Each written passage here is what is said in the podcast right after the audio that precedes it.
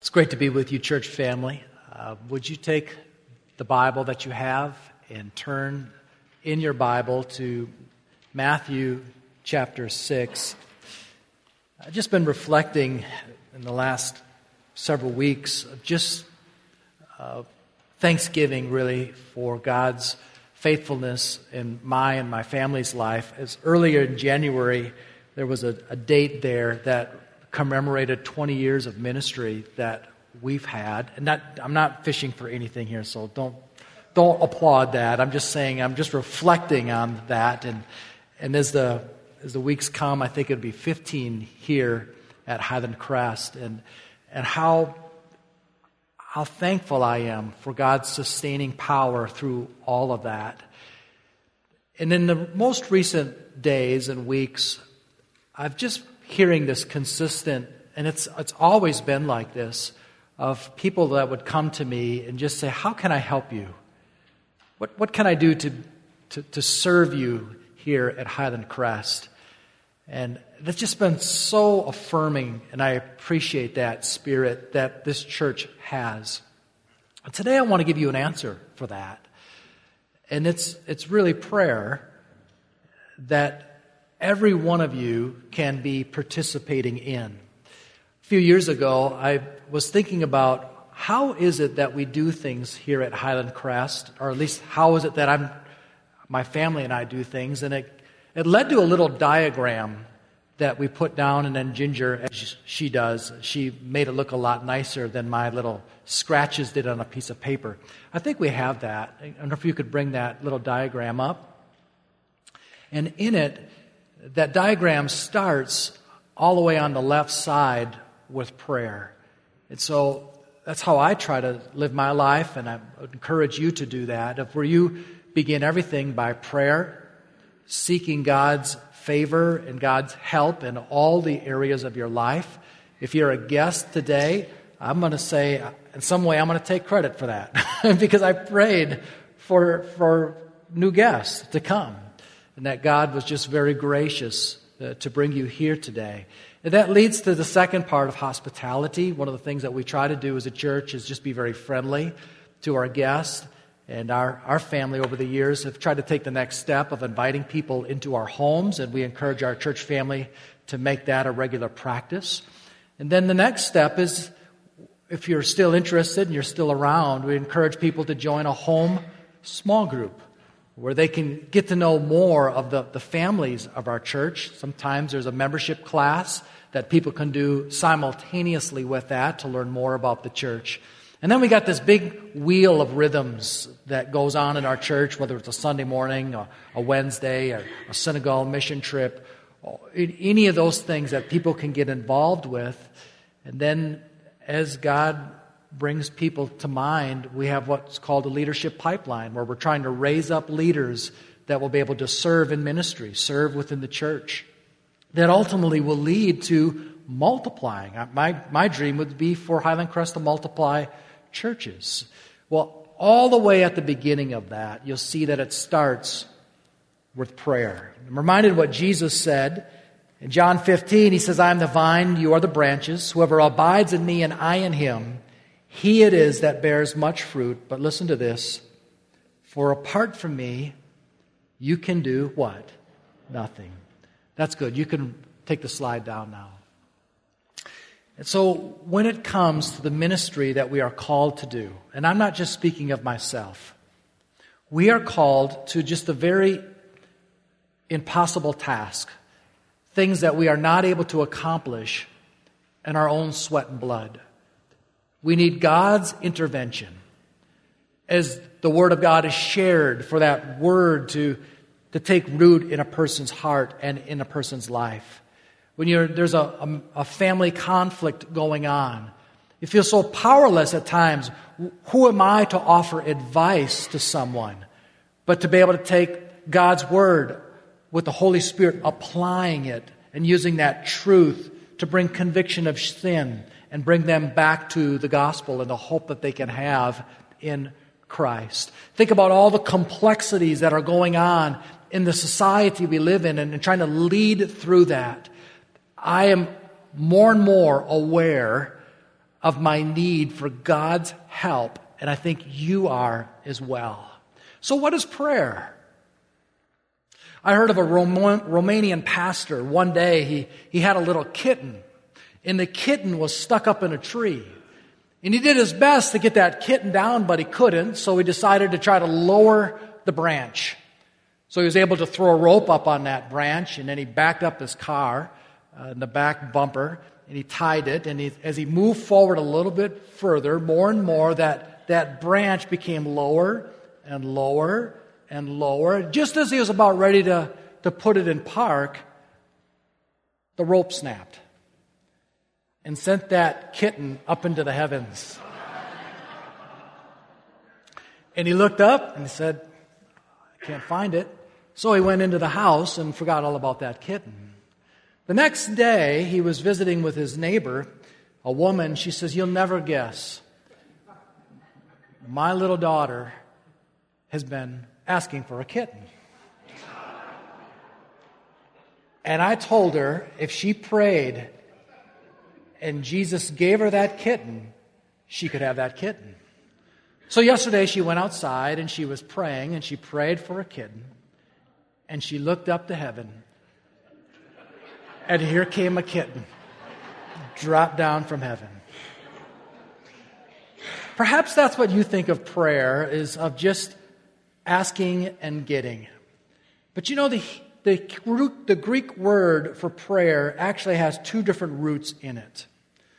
The first word is pro, which means to face, to face toward or to seek God's face. The second root word is the word euchomai, which means to make a request, to wish, or to entreat. Prayer is really about a relationship, seeking the face of God and asking. But you can't have one without the other. It was Martyn Lloyd-Jones, a wonderful pastor, who said prayer is beyond any question the highest activity of the human soul. Man is at his greatest and highest when, upon his knees, he comes face to face with God. So today, I just want to take a moment and let's review prayer and how we need prayer in our lives. I'm going to be reading now in Matthew 6, verses 5 through 15, in which Jesus spoke about prayer in the Sermon on the Mount. And he said this And when you pray, you must not be like the hypocrites, for they love to stand and pray in the synagogues and at the street corners, that they may be seen by others. Truly I say to you, they have received their reward. But when you pray, go into your room and shut the door and pray to your Father who is in secret. And your Father who sees in secret will reward you. And when you pray, do not heap up empty phrases as the Gentiles do, for they think that they will be heard for their many words. Do not be like them, for your Father knows what you need before you ask Him. Pray then like this Our Father in heaven, hallowed be your name. Your kingdom come, your will be done on earth as it is in heaven. Give us this day our daily bread and forgive us our debts as we also have forgiven our debtors. And lead us not into temptation, but deliver us from evil. For if you've forgiven others their trespasses, your heavenly Father will also forgive you. But if you do not forgive others their trespass, neither will your Father forgive your trespass. It would seem a little awkward if we're getting ready for a message on prayer not to pray before it. So, would you please join me? Our fathers, we begin and, and think through this, this wonderful blessing that you have given to us to have a relationship with you where through the pages of Scripture and by faith we can meet with you face to face.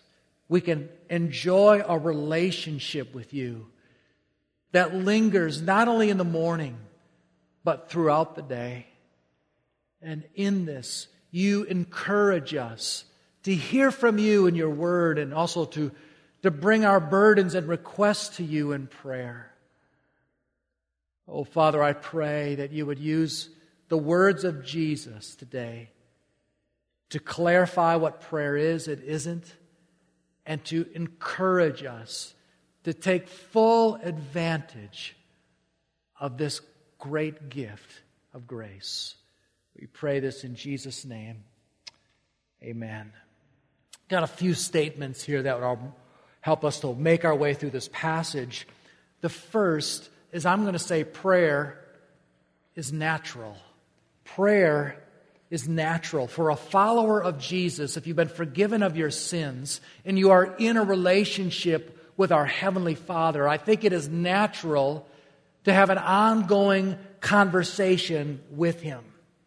As you look here at verse 5 and verse 6 and verse 7, they all begin with, and when you pray, and when you pray, and when you pray. There's this expectation that if you are a follower of Jesus, that you will be a person of prayer. A little bit later in this Sermon on the Mount in chapter 7, verse 7, Jesus said, Ask and it will be given to you. Seek and you will find. Knock and it will be open to you. For everyone who asks receives, and the one who seeks finds, and the one who knocks, it will be opened. If we read through the Gospels and see this pattern of Jesus getting alone to pray in the early mornings, how much more do you and I need to be people of prayer? Let me provide another illustration of a little girl that helps me when I think of prayer. Ray Pritchard, a pastor, said, Picture a father watching his four year old daughter trying to put together a puzzle. She tries and tries, but she just can't get the pieces in the right place. Her father watches with great interest but doesn't intervene. Finally, she comes over and crawls in his lap and says, Daddy, would you help me with my puzzle? He smiles and bends down. Together, they begin to pick up each piece. One by one, they put the puzzle together. Now, why didn't the father help his daughter earlier? For one thing, she didn't ask for his help. For another, he wanted her to try it on her own. And most of all, he wanted her to ask him for his help. When she did, he was honored and gladly helped her to finish the puzzle. Is this not a picture of how our Heavenly Father deals with His children? Although He longs to come to our aid, often He waits until we specifically ask Him. Sometimes He wants us to come to the end of our pitiful resources before He intervenes. And when we cry out in despair, He is honored as we express our complete dependence on Him.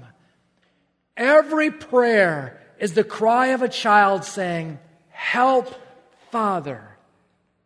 I can't do this myself. The, the idea conveyed in that illustration is a game changer for me. I admit to you, as a young Christian, I saw prayer as a discipline that was on the same level as saying getting up at 4:30 and and swimming 5 miles or getting up and running 10 miles every morning and having my shin hurt, my ankle sore and my, my knee throbbing. I'm sure it was good for me, but I would dread every stride. But if prayer, going back to its definition, is in a relationship with God, face to face, and talking with Him, well, that changes things for me. That means that all the pressures and problems that are in my life are actually opportunities for me to draw closer to Him. That I can go to Him, climb into His lap, and say, Help me again, O Father, with this one. There are opportunities of ministry that are before us that so often I think we overlook because we feel like that's in over our heads if we take that on. And, and maybe it is. Or maybe God is actually asking you to step into that ministry because you'll have to depend on Him every moment. What puzzles are before you this morning? What responsibilities are beyond your capabilities? You see, prayer is a lifestyle. It's a lifestyle of sitting on the lap of your Heavenly Father, enjoying His company, and asking Him to put the puzzles together in your life. Now, as we look through this passage, there's a few little underlined points I want you to see. Number one, prayer is not for show. Verses 5 and 6 speak of a hypocrite. When you pray, you must not, be like the hypocrites. For they love to stand and pray in the synagogues and at the street corners that they may be seen by others. Truly I say to you, they have received their reward. The hypocrite here is an actor that is in a play, that from one play to the next is a different person. Don't be like them. One said, a hypocrite prays on his knees on Sunday and then prays on his neighbors on Monday. The great pastor Charles Spurgeon was known for having a a large group of young men that he was teaching and preparing for ministry. In one of his classes, there was a man that got up and volunteered to pray. And he strung together a very impressive array of words. And everyone kind of took note wow, I didn't expect that to come out of that guy. But as time passed, that man proved to be an impostor. He was a playwright and an actor. Eventually, he would abandon his family and the ministry. His desire for the attention of men exposed the faithful motives that dictated his prayer. Prayer is not for show, and prayer is not to be too wordy. Do you see it there in verse 7? And when you pray, do not heap up empty phrases as the Gentiles do for they think they will be heard for their many words. I take great comfort in this.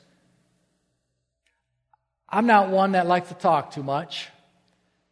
And when I'm in a conversation with my wife over the phone, I'm not the best conversationalist. Is that true, Melody?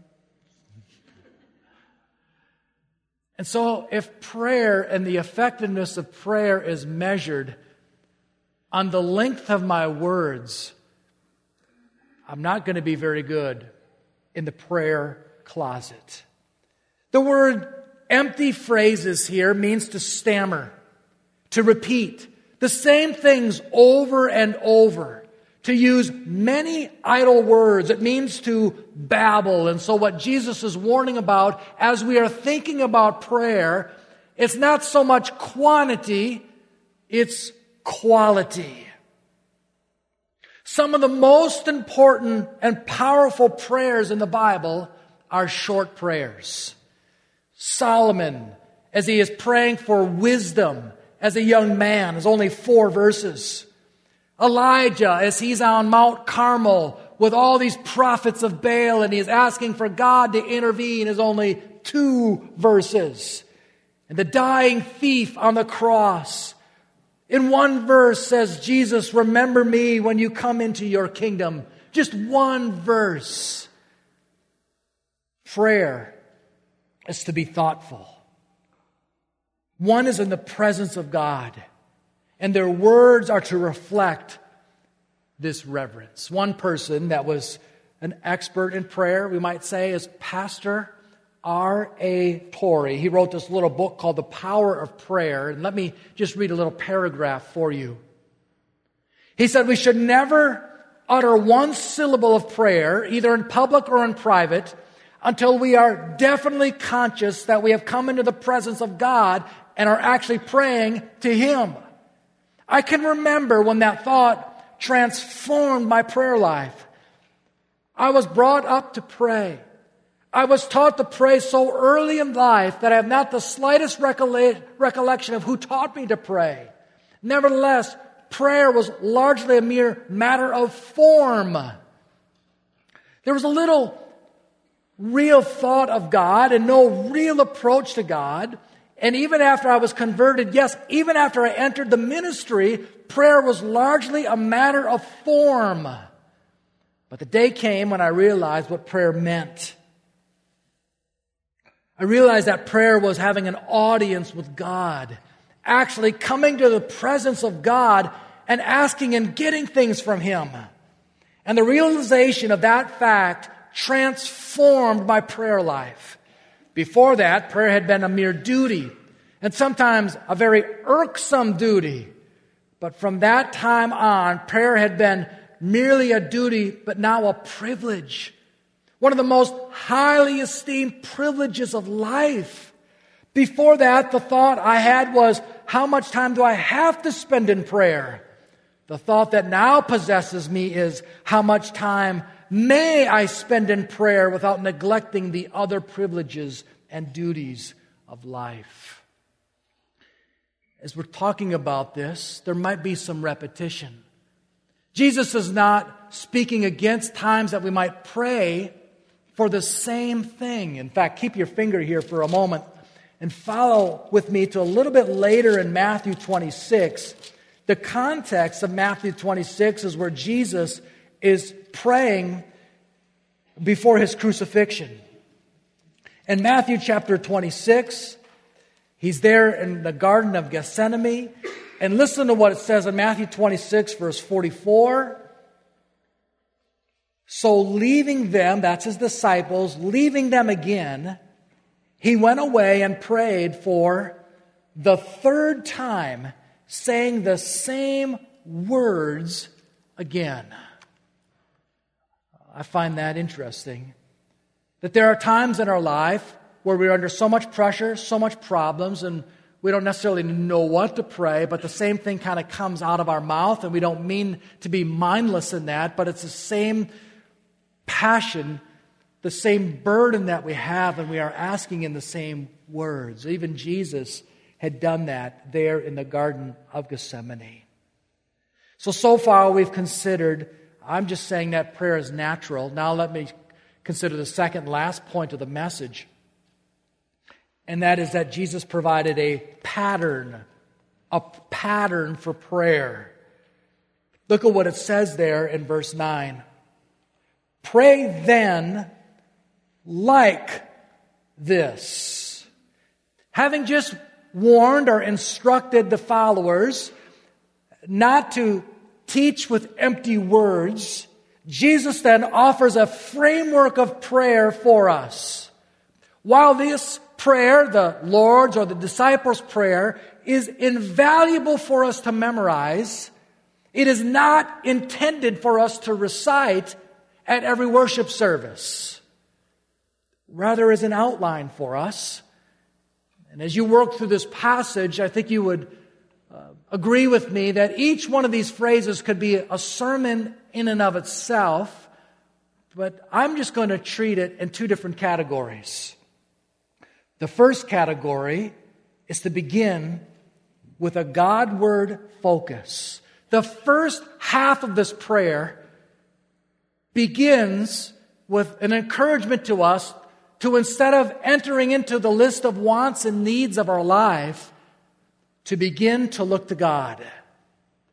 Instead of rushing into this list, Jesus sets a pattern to set our hearts to God's hearts, to tune them. On Friday, um, our children and Melody had uh, purchased tickets to a symphony at St. Norbert's College.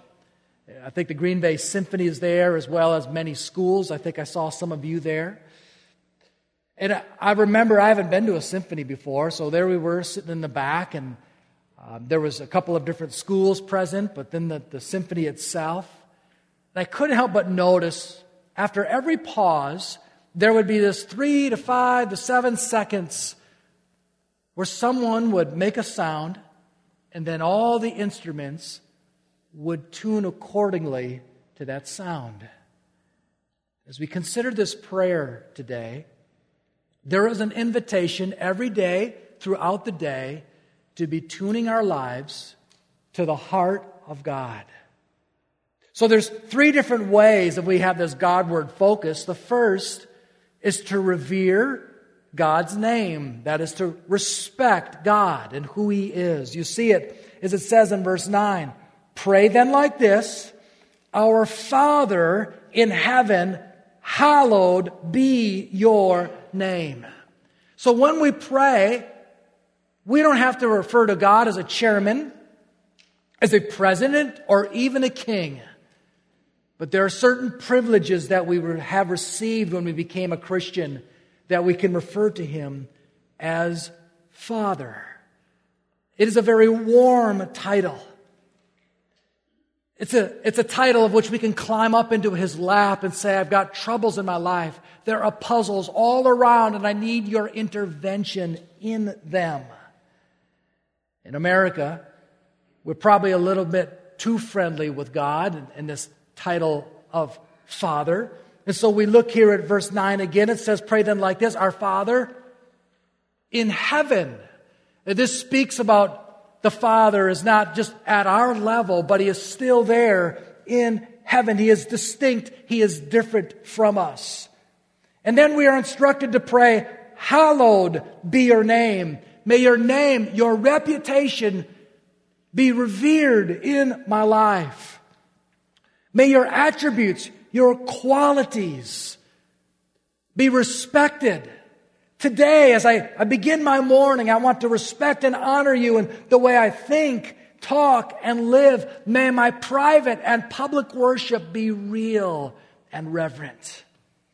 A second way that we are to have this Godward focus in verse 10 is that we are to pray, Your kingdom come.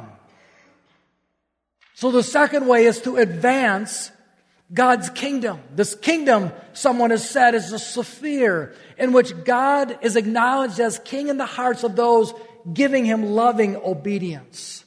One pastor, Alan Redpath, said this Before we can pray, Thy kingdom come, we must be willing to pray, My kingdom go. And when we pray for God's kingdom to come, we're saying at least three different things God, May your rule in your reign in my life grow. There are areas that I've been withholding from you. I want to give those areas up today. You're aware of the areas that I fear and I'm anxious about. Help me to yield those over. A second way that this, this idea of advancing God's kingdom, I think, is missionary or evangelistic. It's God, today I want to see your kingdom be expanded in the world, not only on Neomoon Island in Senegal, but in my workplace, in my school, in my family, in my youth group, in my small group. I want to see your rule grow and expand. And then, thirdly, I think this is a prayer to look to when Jesus will establish his eternal kingdom in the future. It helps us to think about heaven with great hope that one day a new heaven, a new earth will be established. So these are what we are to be praying in the morning, praying throughout the day. Your kingdom come. And then he says this, the last part of verse 10, your will be done on earth as it is in heaven. Now, how is it that we know God's will? But through Scripture. And so you see the link between knowing God's Word and knowing God's will. And so if we're going to pray, God, your will be done, we have to know what God's will is as revealed in the pages of Scripture. It is this continually surrendering of our will. A couple of us men were working through a book on meditation, meditating on God's scripture. And instead of adding to our quiet times another time slot, we are to read carefully, pausing from verse to verse and paragraph to paragraph, trying to soak in all the truth we can and allowing that to propel us into praying for that. Jesus instructs us to pray that our obedience would be at the level of angels. Do you see it there in verse 10? Your will be done on earth as it is in heaven. The same way that angels obey you perfectly, God, is how I want to obey you. I read of a, a Russian prisoner who was a believer. And I will, I'm sure I will not pronounce his name right. His first name was Ivan. His second name was Densovic. I told you I wouldn't pronounce it right.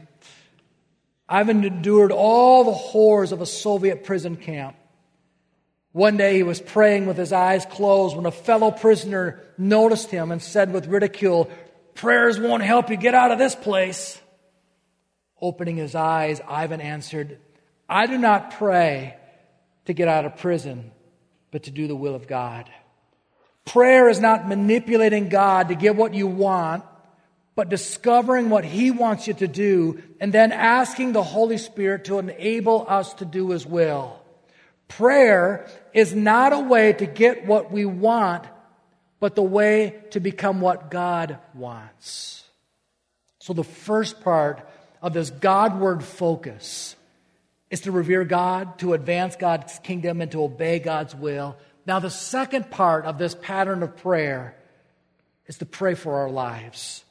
Look what it says in verse 11 Give us this day our daily bread.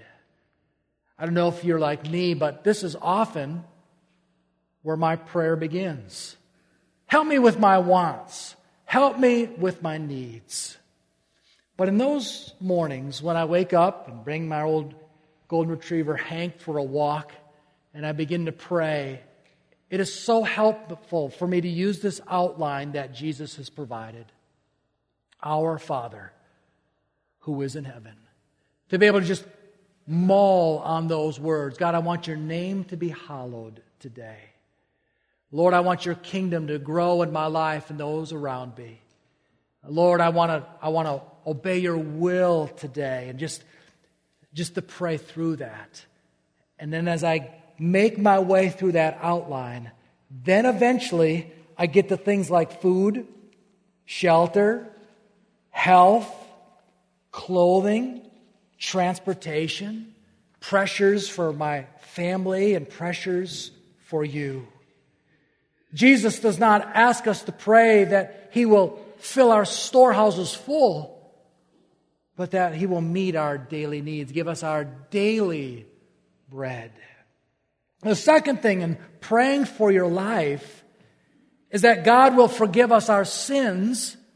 Here's the key word as we forgive those who've sinned against us. Again, verse 12, and forgive us our debts as we also have forgiven our debtors.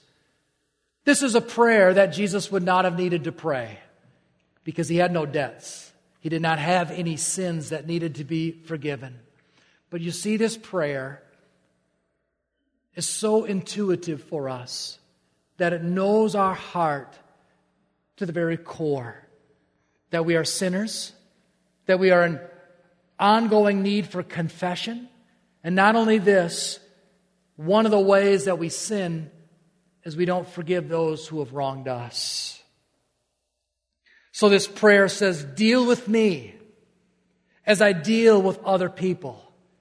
Deal with me as I have dealt with others. Proverbs 28, verse 13 says, Whoever conceals his transgression will not prosper, but he who confesses and forsakes them will obtain mercy. The word forgive here means to release a prisoner, to let go of a, de- a debt, or to declare innocent. And so, on a regular part of our prayers, we are to be confessing sins. And not only this, because bitterness and unforgiveness can be so deeply rooted in our lives. Jesus included this in his pattern for prayer that when we pray, we would be addressing that root of bitterness that could, could get into our hearts. John Wesley, and speaking of that, that direct link between our willingness to forgive and the forgiveness of sins that would be granted to us, has a story.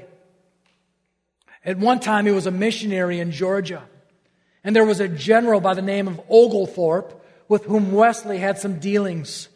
General Oglethorpe was a great military leader, but he had a reputation of being very harsh and brutal.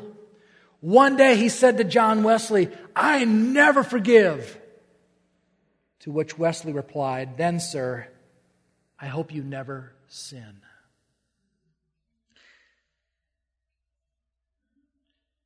I was coming across the list that Pastor Pritchard included of 10 different evidences that you've forgiven someone. And maybe this would be helpful. Oftentimes, when we have a message on forgiveness and unforgiveness, it touches hearts. He said, Here's 10 different ways to know if you've forgiven someone. Number one, face what they did and forgive them anyway. Two, don't keep bringing it up to them. Three, don't talk about it to others. Four, show mercy instead of judgment. Five, refuse to speak evil of others. Six, choose not to dwell on it. Seven, pray for them. Eight, ask God to bless them. Nine, do not rejoice at their calamities. And ten, Help them when you can. So there's a prayer for life, daily bread, a prayer to ask for forgiveness of sins as you are forgiving others. And then finally, as we're praying for life, included in this outline that Jesus provides for us, to pray that God will lead in victory over temptations. Look what it says in verse 13. And lead us not into temptation but deliver us from evil. It is interesting that that word temptation in Greek is just the word test. And the word test is not necessarily evil. A test can be a good thing. A test can be a bad thing. A test is neutral. But in the context here, the test is a temptation towards sinning. It says in James chapter 1 But each of you is tempted when he is lured and enticed by his own desire. Then desire, when it is conceived, gives birth to sin. And sin, when it is fully grown, brings forth death. So as I go throughout my day, God, I am sure to be tempted to disobey. Remember what your word says in 1 Corinthians 10. No temptation has overtaken you that is not common to man. God is faithful, and He will not let you be tempted beyond your ability, but with temptation, He will also provide the way of escape that you may be able to endure it. So today, help me to find the trap door. Help me to find a way of escape when I am faced with temptation. To use the fishing analogy that was provided just a moment ago in James 1, those of you that love to fish, you may have a, a favorite place to go, a favorite hole, a favorite bay, a favorite shoreline. And you fish that so frequently that you know how to catch fish there. What lures to use? Live bait. What technique to use?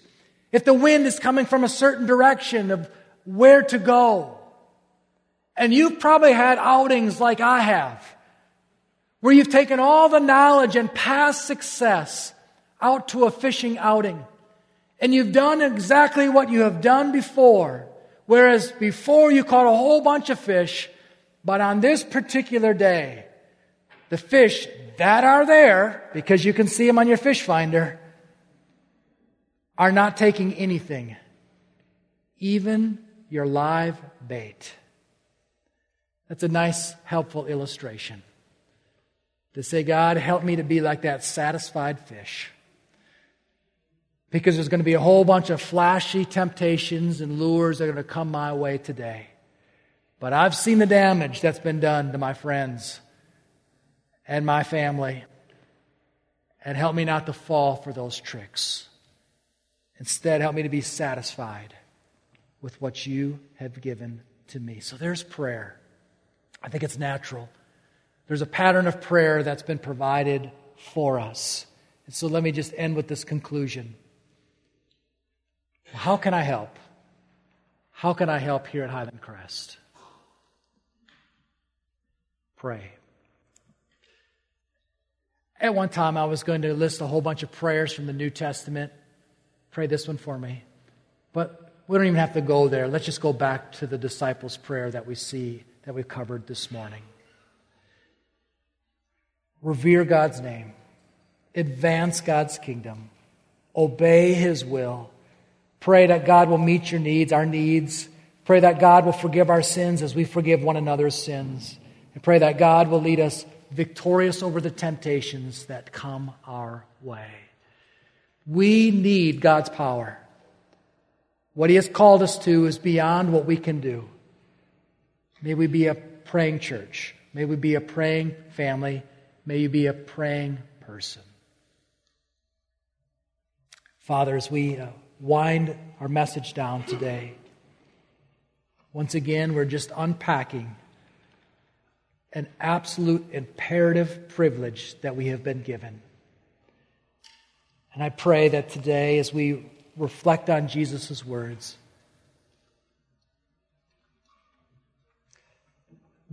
that we'd be reminded that we don't have to make prayer more than what it is, but we can just keep it simple. It's spending time with you in the mornings. It's reading the scriptures and allowing the scriptures to guide our prayers. It's an ongoing relationship where throughout the day we can offer up sentence prayers. We can offer paragraphs of thankfulness. Pleas for intervention. God, today there's puzzles all around us. And may we not try to assemble the, the puzzles of our, our life and then when we get to a point of saying, I can't do this, now God, would you intervene? May we start by praying and ask for you to help us with every movement. Jesus told us that unless we are abiding, unless we are connected to you, that we are unable to do anything. So we want to be connected to you. In Jesus' name, help us. Amen. Now, this message today has been really for those who have trusted Christ, who have had their sins forgiven. When it says our Father, it's for those who are children of God. But that isn't everyone.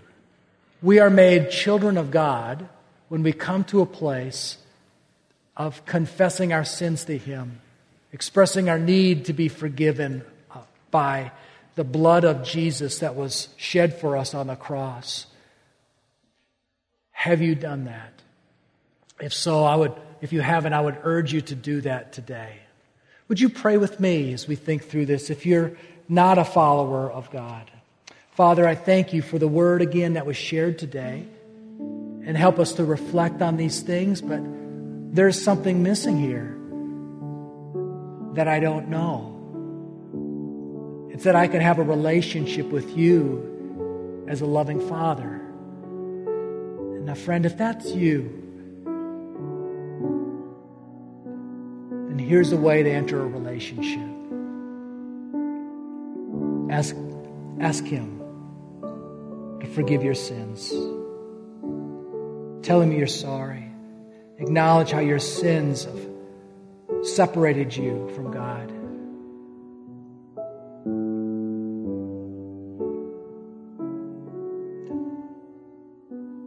Receive life that's given to you. Express your desire to trust in what Jesus has done for you when he died on the cross. Tell him you'll live for him the rest of his day. You do his will, not your own.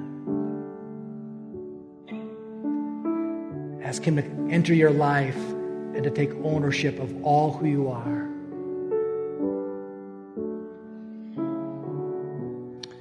Lord, I thank you for how you still do that. You, you, you work and take your word and, and have people open their lives to a relationship with you. If that's been done today, we celebrate that. We pray for you to allow that person to begin to take new steps in walking in a relationship with Jesus. We pray this in Jesus' name. Amen. If that is you, if this morning you have trusted Christ, uh, after this service, I'd be delighted if you talk to me about that. Talk to someone else, maybe you came with, and we would love to talk to you further about what it means to now follow Jesus the rest of your life.